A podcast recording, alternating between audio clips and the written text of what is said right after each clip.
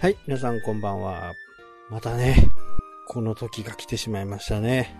7月が終わり、もう半分以上が過ぎてしまったと。ね、なかなか早いもので。これ毎月言ってるんでね、あれですけどね、本当に早いですよね。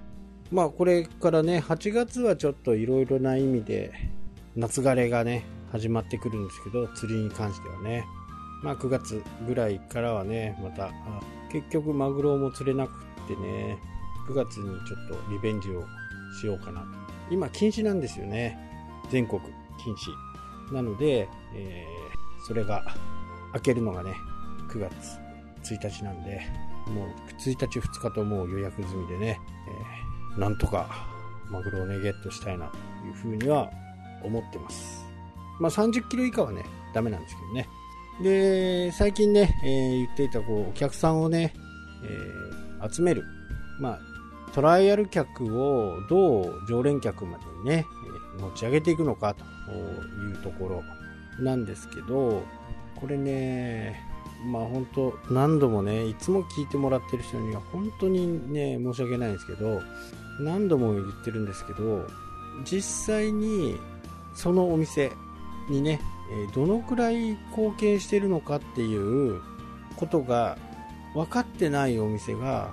まあ、本当に多いんですよ。これね、感覚的なものじゃダメなんですよね。えー、しっかり、そのお客さんが3ヶ月、半年、1年で、どのくらい使っているのか。ここをね、えー、しっかり把握すること。ね、7月も終わって、明日からね、8月という形になるんで、7月の一番お金を使った人のランキング。ね、20%、その20%でね、えそのお店の売り上げの80%を売り上げるっていうのが、まあ、なんかマーケティングのね、28の法則、ね、8人の法則、28の法則、どっちかわかんないですけどね。まあそういう風な形になっているんで、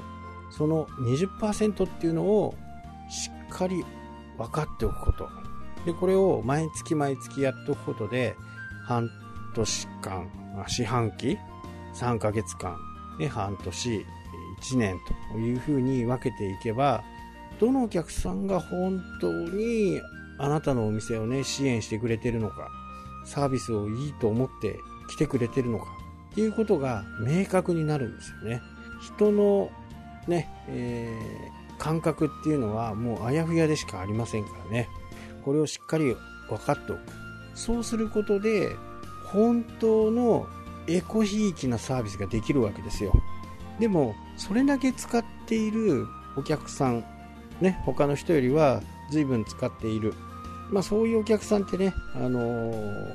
多分現場に出てる人だったらわかると思うんですけど、感覚的にはね、なんかそんなにこうベラベラベラベラ喋るお客さんでもなかったり自分が話しやすいお客さんが実は全然売り上げに貢献してなかったっていうこれよくある話なんですよね。ここをしっかりね分かっておくだけで随分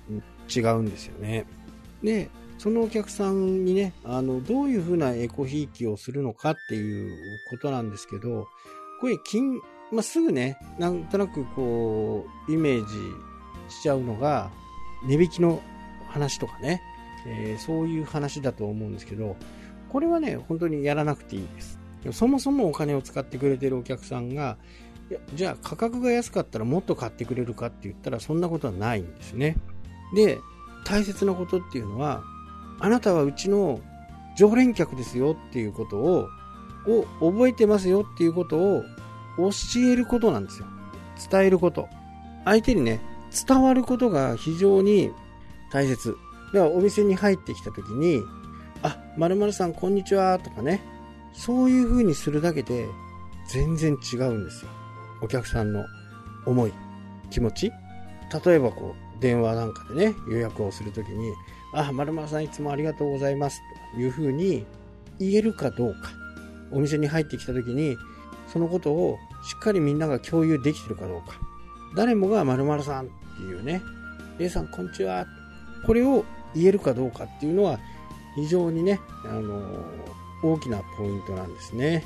まあ、VIP としてね、えー、お店を使ってもらえると。そうした上で、そのお客さんのどんなものが好きなのか、まあ、趣味がど何なのか、どんなものが好きなのか、まあ、これ業種によってね、バラバラだとは思うんですけど、そのお客さんの趣味思考が分かっていれば、あ、今度こんなのが出ましたよっていうのはちょっと使ってみませんかとかね、えー、そういう営業もできるわけですよね。まあ、ここをどう活用するかっていうところなんですよ。だから、初めてね、あのー、新しい商品をそのお店が入れたいと思った時に、まずは常連さんに使ってもらって、どういう反応なのか教えてくださいというふうに、これうちのメインのね、え、メニューの中に入れたいんだけど、お客さんどう感じますかっていうことを聞いたりすると、それを言われるとお客さん結構まんざらでもないはずなんだ。お、なんか、俺って信頼されてるかなとかね。まあ、こうなれば、御の字ですよね。でも、ダメなものはダメとね、いうふうに聞ける、この人間関係が作れることは、非常にね、大きなことだと思うんですね。この辺を活用してね、あの、エコひいきのもっともっとやっていくことが重要かなと。まあ、この話をするとね、僕なんかこう、JAL とかね、ANA とか、そういったところには、同じね、国内線乗るんでも、メンバーだけしか入れないね、ラウンジがあります。えー、これは、ある一定期間以上ね、飛行機に乗ると、特典がもらえるという形なんですけど、やっぱり飛行機ってね、どうしてもこう待つ時間が長いじゃないですか。1時間前に行ってね、えー、っていうのが大体ですけど、まあ、このラウンジからね、えー、荷物の検査とかね、そういったものも、ラウンジ使える人たちだけの専用になってるわけです。これもね、完全なエコひいきですよね。でもそのエコひいきっていうのは、いつもたくさんお金を使って何回も飛行機を乗ってくれた人に対してエコひいきをしてるわけですよね。で、それになりたくて飛行機に何度も乗る人がいます。まあ、修行僧とかね、言われたりしますけどね。これは願ったり叶ったりですよね。で、国内線の場合はね、えー、アルコールは飲み、まあ、飲み、飲める、飲めますね。ビールとか、お酒？ウイスキーまであるかな？海外行くとね、またちょっと食事が出たり、軽食が出たり、日本のエアラインの場合ね、